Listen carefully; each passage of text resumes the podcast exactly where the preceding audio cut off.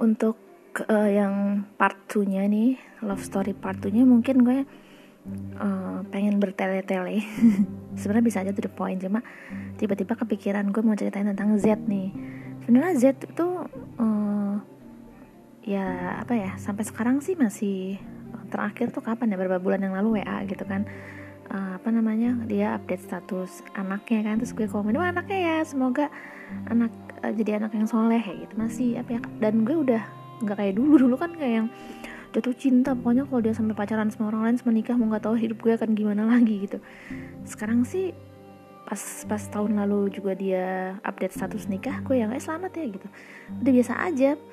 Uh, walaupun kan setiap cewek kan misalnya kayak uh, cowok yang dulu pernah dia suka terus uh, nikah terus kitanya belum kan pasti sedih terus kayak gimana mungkin karena tipe gue orangnya juga cepat move on juga. Jadi ya biasa aja gitu walaupun gue ngerasa dulu uh, kayaknya cuma Z doang yang bikin gue nggak bisa move on dibanding yang lain-lainnya gitu. Z itu paling susah gitu. Ternyata pas dijalanin enggak gitu karena kan Z itu sampai 12 tahun kan sama dia dari kenal awal sampai bolak-balik bolak-balik gitu. Eh 12 tahun ya? Enggak deh hmm, berapa ya enggak deh nggak sampai 12 tahun. 9 tahun lah. Bener deng 12 tahun. Ah, pokoknya lama deh pokoknya. Berapa sih? Pokoknya lama banget jadi ngerasa jadi aku tuh ngerasa kayak udahnya cinta pertama banget kan pas uh, begitu lulus sebelum kuliah gitu kan. Sebelum lulus kuliah. Terus udahnya yang gue ngerasa tuh cowok yang paling cakep di antara yang lain-lain gitu terus juga udahnya kayak orang-orang ngerasa gue cinta banget sama dia dan udah udah gitu uh, tarik ulurnya tuh maksudnya hubungan deketnya itu lama bertahun-tahun dan yang gue udah sempat sama yang lain dia udah sempat sama yang lain balik lagi deket lagi gitu. Jadinya uh, apa ya kayak berkesan gitu. Dan sampai sekarang sampai detik ini gue bikin podcast tuh udah nggak kepikiran oh apa halu atau masih belum move on terus masih suka sedih gitu. Enggak sama sekali enggak maksudnya malah seneng. Maksudnya sekarang semua orang lihat orang yang nikah malah seneng gitu. Artinya dia udah bahagia dan dengan pernikahan tersebut apalagi udah punya anak membuat uh, dia dan pasangannya dan anaknya keluarga kecilnya menjadi sebuah ladang pahala gitu untuk di akhirat gitu. Nanti sama-sama ketemu di surga dengan pasangan masing-masing. Kayak gitu tuh jadi kayak udah nggak duniawi banget kayak yang gimana gitu. Biasa aja. Alhamdulillahnya begitu. Alhamdulillahnya uh, dan mudah-mudahan sih juga uh, apa ya malah senangnya sih jadi jadi ya tetap silaturahim gitu nggak yang terputus silaturahim. Eh, nggak uh, tau kalau dianya ya mau menghindar atau gimana tapi kalau gue nya sih pribadi udah nggak ada harapan ngarep gitu atau berpikiran jahat mudah-mudahan dia cerai gini gitu. Ih nauzubillah menjadi nggak ada kepikiran ke situ bener-bener udah malah seneng aja pernah punya temen atau ya sampai sekarang berteman dengan dia gitu dengan siapa pun dengan banyak orang gitu. Nah ini aku ceritain sedikit detail tentang Z cuma kayak lucu-lucuan aja. Pernah punya pengalaman kayak gini gitu lucu lucu juga sih. Cuma ya bagi gue lucu cuma bagi orang lain ya sama aja sih. Semua pasti punya pengalaman yang sama dengan teman dekatnya gitu. Jadi kalau gue sama Z itu selama bertahun-tahun tuh jadi kayak HTS gitu loh hubungan tanpa status atau TTM teman tapi mesra kayak gitu. Cuma mungkin kalau dari sisi Z nya mungkin menganggap gue cuma kayak sahabat deket aja kali. Cuma gue yang mempersepsikan uh, karena gue cinta banget sama dia jadi kayak yang hmm, pengen banget gitu nikah sama dia gitu. Udah dulu sih udah ngebayang-bayangin udah halu gitu. Um, dan ya seperti yang gue cerita sebelumnya jadi karena sering ke mana-mana sama dia gitu pernah suatu saat lagi beli sepatu tuh kan kita kan pernah jualan sepatu bareng tuh. Jadi kayak bikin kios gitu berdua jaga masing-masing sebelum akhirnya dapat kerja dan kita tutup kiosnya dan sempat berantem gitu lucu juga. Uh, nah pas beli sepatu tuh yang uh, suaminya gimana? Gitu terus kita berdua tuh ya suami istri. Terus kita pernah waktu mau nyewa kios gitu kan berapa bu ini sebulan? Segini segini gitu. Uh, ini mbaknya istrinya apa? Ini suaminya gimana? Gitu kerja di mana? Gitu itu sih yang kita berdua tuh ya kita disangka suami istri ya? Iya gitu. Udah biasa gitu. Eh enggak juga sih. Lebih ke apa ya hmm, lebih ke um, kalau mak gue juga manggilnya biasa nama gitu. Dia juga manggilnya nama. Waktu awal-awal sih dia manggilnya mbak kan karena kan tahu gue lebih tua. Nah tiba-tiba entah kenapa karena kita makin deket dia menghilangkan tuh nama mbaknya tuh udah nggak mbak put lagi udah pat put pat put aja. Umur juga beda setahun doang sih jadi emang sepantaran banget lah sama dia itu. Gitu jadi serunya tuh sama dia tuh orangnya nurut banget gitu. Dari bertahun-tahun kenal dia itu dia tuh nggak pernah bentak gitu. Z itu nggak pernah bentak nggak pernah marah. Entah kenapa itu bisa baik sebaik itu gitu. Mungkin itu juga kali yang bikin gue kayak uh, membandingkan dengan yang lain. Padahal yang lain belum gue belum gak pernah marah juga. Tapi kenapa gue yang Z segitunya dulu ya? Gitu. Jadi uh, gue ceritain lagi dari awal ya. Dari awalnya kan yang udah seperti gue jelasin di podcast sebelumnya awal tuh ngeliat di depan gerbang rumah gitu. Dia cuma senyum-senyum aja. Terus tiap gue lewat juga dia lagi di teras senyum-senyum gitu. Uh, terus sampai akhirnya kenalan pertama kali di teras yang ada kayak ya itu kenalan pertama terus sampai jalan pertama kali itu lari pagi di UI gitu. Udah sampai akhirnya ada asisten rumah tangga yang uh, suka beresin kamar teras ke kosannya dia kan sampai uh, suka ngobrol lah sama asisten rumah tangga itu terus dia suka nanya-nanyain gue kata asisten rumah tangga gitu. Terus lama-lama dia SMS duluan nanyain bayar kosan. Lama-lama pas gue sidang tuh gue inget banget pas gue sidang dia yang gimana sidangnya gitu sementara yang lain tuh nggak pernah ada nggak ada nggak nanyain gitu kan. Hmm, dia yang yang cuma SMS-an PDKT terus dia yang inget sidang gue dan yang seneng banget saat itu di SMS gimana sidangnya tuh ya ampun kayak SMS paling berharga sedunia gitu. Terus uh, nomor dia kan dia masih inget nomor dia tuh belakangnya ada 1643 1643 gitu. Uh, dan setiap jam 1643 gue suka inget dia gitu. Terus sekarang sekarang gue suka SMS 1643 gitu. Terus setiap jam 16.43 eh jamnya Z nih gitu. Nggak sampai sekarang sih sampai berapa tahun yang lalu tuh masih yang uh, di jam digital 16.43 tuh inget Z gitu. Karena nomor dia tuh nomor dia banget dulu. Yang pertama kali SMS gue dan gue inget banget. Gitu terus uh, abis itu kan sering jalan bareng tuh nah terus mulai ketahuan deketnya itu adalah uh, yaitu karena sering jalan barengnya terus kelihatan lah gue sering kalau menceritakan tentang dia tuh berbunga-bunga terus gue senang banget gitu sering ngobrol bareng juga di teras. Akhirnya ketahuan lah ketahuan lah sama orang rumah gitu bahwa ini ada something spesial nih kayaknya dengan mereka berdua gitu terus teman-teman juga setiap ketemu teman-teman ya gue ceritain ini temen gitu. Si Z ini teman cuma pada yang kode-kode gitu ya kayak something spesial nih. Dan gue sedikit curhat juga di beberapa teman iya nih gue oh, dekat sama Z gitu. Cuma Z itu masih belum siap nikah gitu dari segi pekerjaan dari segi ya semuanya jadinya hmm, ya gini-gini aja. Berapa kali gue hmm, sampai nekat gitu kayak Z kapan nikah? gini gitu uh, tapi kayak jawab jawaban itu gantung gitu gitu jadinya. Hmm, apa namanya? Ya terus aja tahan bertahun-tahun dengan pertemanan ini gitu. Nah terus si Z itu hmm, kan akhirnya sempat tahun berapa ya? Um, pokoknya lulus kuliah terus gue deket sama sini situ. Eh dia sempat pacaran juga tuh. Pacaran tuh sama cewek lain. Terus gue yang sebel banget kan. Cemburu banget tadi pacaran sama cewek lain itu. Padahal kan nggak ada hak gue cemburu ya. Orang gue juga teman kan. Gitu. Terus akhirnya gue kayak sama kak Yaya lah. Akhirnya curhat tuh sama kak Yaya. Sedih banget gini gitu gitu. Terus jadi deket banget tuh sama kak Yaya gitu. Terus ternyata dia putus sama pacarnya. Terus deket lagi sama gue gitu. Gue juga udah sama kak Yaya kan setengahnya pacaran tuh gimana padahal enggak gitu. Terus apalagi ya hmm, terus kita tuh seneng banget pergi ke warung stick gitu stick and shake gitu. Pertama kali kita jalan bareng kayak ke situ deh. Dan dia suka banget dan sejak itu kita kalau abis misalnya dia pulang kampung atau dia habis pergi ke mana terus Z ayo kita makan. Pasti ke situ gitu ke warung stick and shake karena memang murah terus juga enak lumayan enak juga gitu. Jadi kayak dulu sih dulu setiap ngelewatin warung stick and shake tuh yang ih warungnya Z gitu. Warung spesial kita dah kita pasti ke situ kalau mau ketemuan.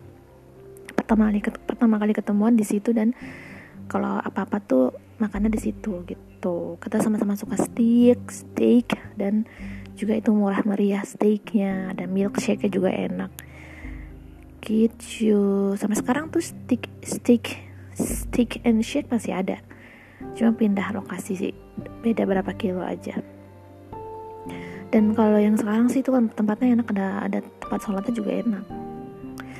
Terus hmm, kita tuh pernah juga loh jualan selain kita pernah jualan uh, etalase di ruko ruko kecil gitu dekat rumah. Kita pernah jualan juanda gitu gue sama dia jualan juanda ngemper gitu jualan sepatu. Lucu banget. Terus belanjanya tuh di pasar apa tuh? Di Bogor itu gitu barang-barang. Terus dia bawa karung segede gaban isinya sepatu udah. Kalau gue sepatunya sepatu yang cewek kalau dia sepatu sendal crocs yang KW gitu dulu terus apa lagi ya? Dia pernah ngajak keluarganya ke rumah. Terus hmm, udah sih gitu-gitu doang biasa aja. Nah uh, suatu saat eh dia kan keluar tuh dari kosan karena ke mana gitu pergi pulang kampung apa apa gitu. Terus dia suatu saat mau ke kosan lagi mau kos di rumah lagi. Eh nggak boleh sama bokap karena kayak yang ngapain sih lu? gitu. Uh, bikin anak gua tergila-gila tapi lu nggak kawinin gitu jadinya dia nggak boleh kos di rumah. Akhirnya dia kos di belakang rumah gitu berapa meter dari rumah gitu. Dia kos di situ. Nah terus suatu saat hmm, karena gue tahu dia nggak disukain keluarga akhirnya kayak back, bukan backstreet sih. Ya temenan tapi temenan backstreet gitu. Jadi pernah minta dianterin beli krim malam di Cibubur sama dia. Janjian di Alfa. Dia kan dibawa motor udah diboncengin naik motor sama dia motornya apa sih? Pulsar waktu itu. Terus pulangnya juga turunnya tuh di kosan Asri gitu. Kosan Asri itu deket rumah samping rumah. Terus juga hmm, pernah ngajar les keyboard kan di kukusan. Dijemput sama dia. Uh, terus pulangnya makan terus pulangnya cuma sampai dianterinnya cuma sampai situ Almanar gitu. Terus udah gitu. Jadi kayak gitu-gitu. Jadi nggak nggak sampai depan rumah karena takut diomelin sama bokap. Masih aja hubungan sama Z gitu. Tapi bokap itu nggak pernah langsung ngomong jadi lewat nyokap nyokap yang ngomong kayak gitu. Terus uh, pernah apa lagi ya sama Z itu? Udah sih sebenarnya uh, Z pernah pacaran berapa kali gitu. Terus akhirnya putus lah. Gue juga sempet deket gitu nggak sampai pacaran ya yang sampai pacaran itu sama G akhirnya gue pacaran kan sama G. Nah si Z itu tahu gitu. Nah jadi pas gue buka gerobak gerobak minuman gitu kan gue jualan minuman jualan minuman gitu di apa kecil-kecilan gue nyewa di Alfa Midi gitu. Ya udah gue minta tolong si G uh, tolong bantuin. Udah bantuin lah si G. Nah entah kenapa si Z tahu gitu uh, terus Z dateng lah gitu. Tadi udah pernah gue ceritain kan di podcast sebelumnya. Z dateng terus nyokap tuh nggak suka. Langsung kayak apa sih? gitu. Nah si Z tuh jadinya ngelihat G kan. Si G ngelihat Z terus si G nya tuh hmm, itu tuh um, prosesnya tuh um, si G tuh udah tahu kalau gue gue teman deket Z itu tuh udah kayak dikit lagi dikit dikit mau putus deh itu udah bener-bener dikit dikit lagi mau putus total sama si G. Karena gue kan sering putus sambung putus sambung gitu sama G. Terus G nya tuh yang siapa itu Z? gitu.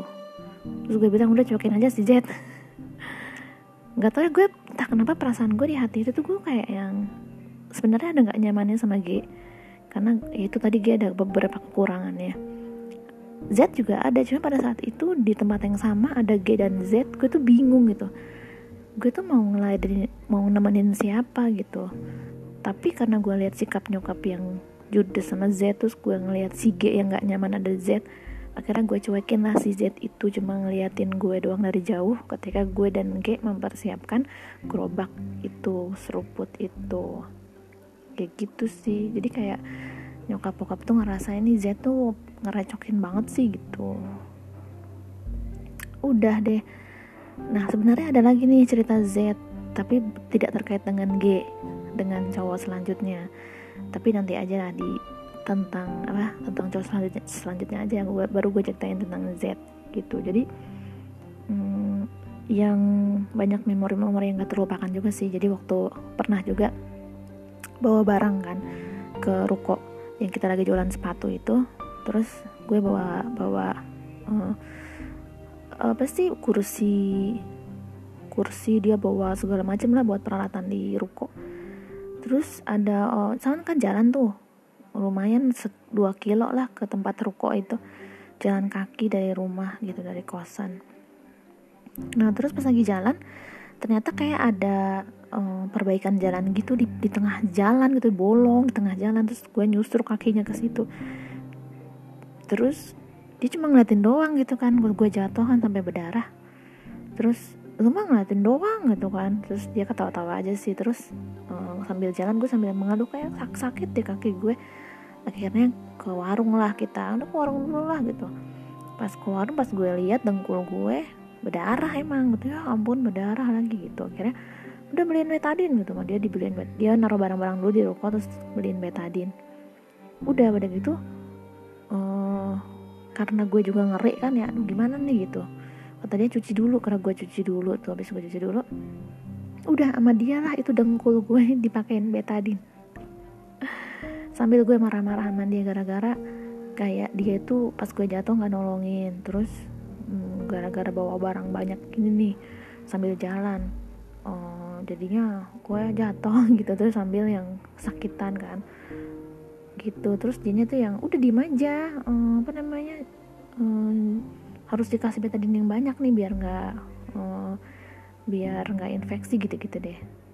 Gitu sih lucu. Tuh sambil jalan tuh karena pincang kan gue sakit terus gue kayak megang-megang dia kan gitu biar kata dia jangan pegang-pegang karena kan emang kita tuh teman deket tapi islami gitu nggak yang sampai apa sih dia tuh kita tuh berdua tuh menghindari yang sampai pegangan tangan pelukan itu enggak cuma yang ini aja biasa aja gitu. Dia juga nggak suka kalau gue misalnya kayak kayak itu kan gue spontan karena gue bincang terus naik angkot terus apa karena gue pegang gitu. Terus dia yang gue pegang pegang. Sampai bercanda sih gitu. Terus apalagi ya? Um, ya karena sih orang tua gue tuh kayak udah punya stereotype gitu kalau orang Sumatera tuh begini-begini. Jadi kurang suka sama orang Sumatera terutama yang dia asli yang apa sih yang bukan dari kecil keluarganya merantau gitu. Dia tuh cuma asli kuliah doang atau apa gitu. Pokoknya banyak asli Sumateranya tuh masih ada stereotype dari keluarga seperti itu dulu. Jadinya tambah lagi orangnya juga kayak gitu kan si Zetnya kayak kurang bahasa lah kayak misalnya. Uh, karena ketakutan juga sih mungkin jadi dia diem aja gitu kalau ketemu. Dan merasa uh, keluarga gue tuh merasa sebenarnya hubungannya tuh apa sih? Jet kan tinggal bilang gitu. Jet tuh nggak mau ngomong. Jadi ya dan gue nyaman dengan begitu. Sebenarnya nggak nyaman tapi gue nyaman nyamanin gitu jadilah bertahun-tahun kayak gitu. Gue sama gue udah sempet sama orang putus sama Z lagi deket. Z juga udah pacaran sama berapa orang putus deket lagi gitu. Pernah juga uh, dia pacaran sama dokter gitu. Terus uh, gue nggak suka saat itu. Terus um, gue SMS apa gitu ke Z. Terus si dokternya cemburu marah. Terus langsung nelfon gue. Nelfon nelfonin terus gue nggak angkat kan. Terus si si cewek itu SMS bacot lu gitu kan masih inget banget tuh kata-katanya bacot lu gitu sama tanda seru. Terus gue gini e, ya Allah dokter kayak gini ya. Bahasanya kasar banget terus SMS apa gitu kayak kasar-kasar gitu deh. Terus nelfon pernah gue angkat nggak ya ngomong kasar nggak ya gue lupa deh pokoknya intinya gue inget cuma kata-kata bacot lu itu. Uh, lucu banget sih karena gue cemburu gitu terus putus kan akhirnya putus terus gimana gimana gitu deh dinamikanya dulu kayak wasting menurut gue sih kayak wasting time banget ya gue bertahun-tahun tuh sama si Z. Dan sampai nolak-nolakin yang lain gitu karena gue comparing orang itu dengan si Z gitu. Jadi kayak wasting time. Tapi setelah gue pikir-pikir ya nggak wasting time juga sih. Maksudnya hmm, itu prosesnya itu dinamikanya banyak banget sama dengan si Z. Tapi uh, ya ini pengalaman buat pengalaman berharga lah buat gue gitu. Gue bisa share ke orang-orang gitu uh, dan juga ya cinta cuma sementara gitu. Su cinta cinta seribu persen yang gue sama Z. Sampai gue berpikir aduh kalau si Z sampai nikah sama orang gimana? Gue waktu itu sempat kayak yang aduh gimana hidup gue? Gitu. Kayak kayaknya cinta duniawi banget gue gitu. Cinta sama Z itu kayak cinta gimana banget gitu. Mungkin pengaruh tingkat keimanan juga kali ya. Tingkat keimanan gue dulu tuh cetek banget gitu terus sekarang gitu tahu dia udah nikah suka update status anaknya gitu kan. Nggak ada tuh rasa sakit hati gitu rasa um, patah hati gitu. Ya kalau merasa ditinggal maksudnya semua cewek juga gitu yang belum nikah kan. Maksudnya ada jangankan yang pernah dia suka. Teman-temannya nikah aja kan mas. Ya ampun udah nikah teman-teman gitu kan. Itu pasti ada perasaan. Tapi kalau sama mantan atau sama orang yang pernah kita suka gitu tuh biasanya kan pada gimana galau? gitu kan. Gue enggak gitu. Jadi kayak ya namanya waktu berlalu juga plus juga mungkin tingkat uh, perasaan kita atau quality of life kita juga udah berubah ya. Kalau gue sih ngerasa sih GR banget sih. Ya ngerasa berubah aja. Gue ngerasa hmm, memang sih cinta cinta terhadap lawan jenis juga menjadi uh, prioritas kita semua yang single gitu kan. Tapi kalau emang gak jodoh ya udah gitu. Ya nggak bisa dipaksa dan jodoh itu nggak juga harus sampai kita mendarah daging harus cinta. Maksudnya ya dulu gue gitu banget maksudnya kayak yang kayak dunia sempit banget dulu gitu. Tapi pas sekarang karena karena uh, kita tidak mau masukkan dunia itu dalam hati kita terlalu dalam jadinya ya dunia dalam genggaman kita gitu. Jadi dunia tuh nggak sempit gitu. Dunia bisa kita pegang gitu. Jadi uh, nggak nggak terlalu yang segitunya gitu. Nggak kayak dulu yang segitunya banget sama Z gitu aja sih cerita dari aku ini part 2 nya ini tentang Z ya. Kisah-kisah tentang Z dan hikmahnya gitu. Dari dari itu saking lamanya tuh bertahun-tahun dari Z yang suka malas sholat kan gue suka inget tuh setiap subuh dia suka alarm bunyi karena alarmnya si Z nih ke mana-mana bunyinya gitu terus kalau jalan bareng dia suka lupa sholat gitu. Nah sampai akhirnya dia udah rajin banget sholat. Puasa sholat sholat sunnah tahajud tuh rajin dah sampai jenggotan dah dia. Gitu jadi soleh banget. Gitu terus dari yang enggaknya apa namanya gue tuh kayak aduh nggak bakal dah dia nikah gitu orang kayak dia gitu. Nggak ada komitmen pokoknya gue tuh kayak gitu ternyata dia bisa nikah kan dia pulang kan ke kampung halamannya dia mungkin buka usaha dan menemukan istrinya yang mungkin wanita karir gitu. Terus udah dia nih udah punya anak sekarang gitu. Ya gitu sih. Seru. Sedih sih ya enggak juga. Seru iya. Jadi pelajaran iya. Wasting time ya enggak juga sih. Banyak banyak hikmahnya gitu ini kenapa gue cerita tentang cerita tentang Z karena memang yang yang keluarga tahu lah semua. Teman-teman dan dari secara pribadi gue juga dulu sampai bener-bener uh, apa ya bener-bener ke hati gue banget gitu dulu. Begitu teman-temanku. Nah, kalau suatu saat Z dengerin cerita ini ya nggak apa-apa nah, ini kan cuma kayak dulu kan. Sekarang kan kita udah pribadi yang berbeda berbeda berbeda juga